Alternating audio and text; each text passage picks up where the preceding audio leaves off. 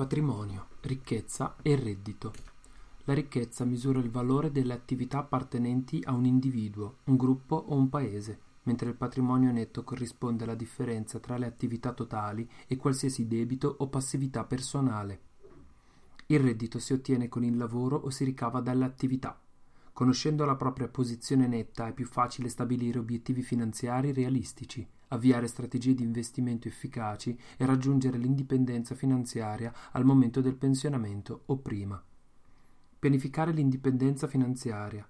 Per ottenere l'indipendenza finanziaria è necessario disporre del denaro sufficiente a coprire le spese di mantenimento senza lavorare. Un simile obiettivo si può raggiungere risparmiando e investendo per accumulare ricchezza o generando un reddito passivo che continuerà a fruttare anche dopo il pensionamento. Valutare la situazione. Gli investitori calcolano il valore di attività come denaro, azioni, obbligazioni, immobili e fondi pensioni e vi sottraggono le passività, quali prestiti, debiti della carta di credito e mutui. Poi bisogna stabilire gli obiettivi finanziari, valutando il reddito di cui hanno bisogno per mantenere un buon tenore di vita durante il pensionamento i risparmiatori stabiliscono un'età realistica alla quale potranno smettere di lavorare. Poi bisogna aumentare i risparmi, convertendo una parte del reddito in risparmi e investendoli in modo efficace, aumentando le possibilità di raggiungere i propri obiettivi finanziari. Poi bisogna gestire il debito.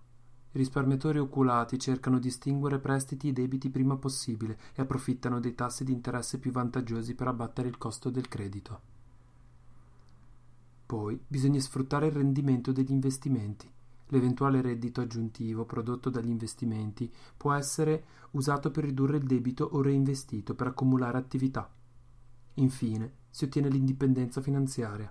Gli investimenti a lungo termine consentono di accumulare ricchezza o generare un reddito passivo e, se sono di successo, garantiscono un buon tenore di vita senza dover lavorare. Il pro e contro del consulente finanziario. Consulente finanziario valuta la situazione del cliente e individua il mutuo, la pensione o i prodotti di investimento che meglio si adattano ai suoi obiettivi. È utile specialmente per chi non ha tempo di analizzare i mercati. Se il cliente ritiene che il proprio consulente abbia peccato di incompetenza o frode, può citarlo in giudizio. I contro. Il consulente finanziario ha un ruolo ben preciso e non fornisce consigli su questioni di ordinaria amministrazione, come trovare migliori interessi per il risparmio o ridurre le spese domestiche, facilmente reperibili sui quotidiani o online. La consulenza finanziaria può inoltre essere onerosa, con tariffe che si aggirano intorno all'1% delle attività gestite.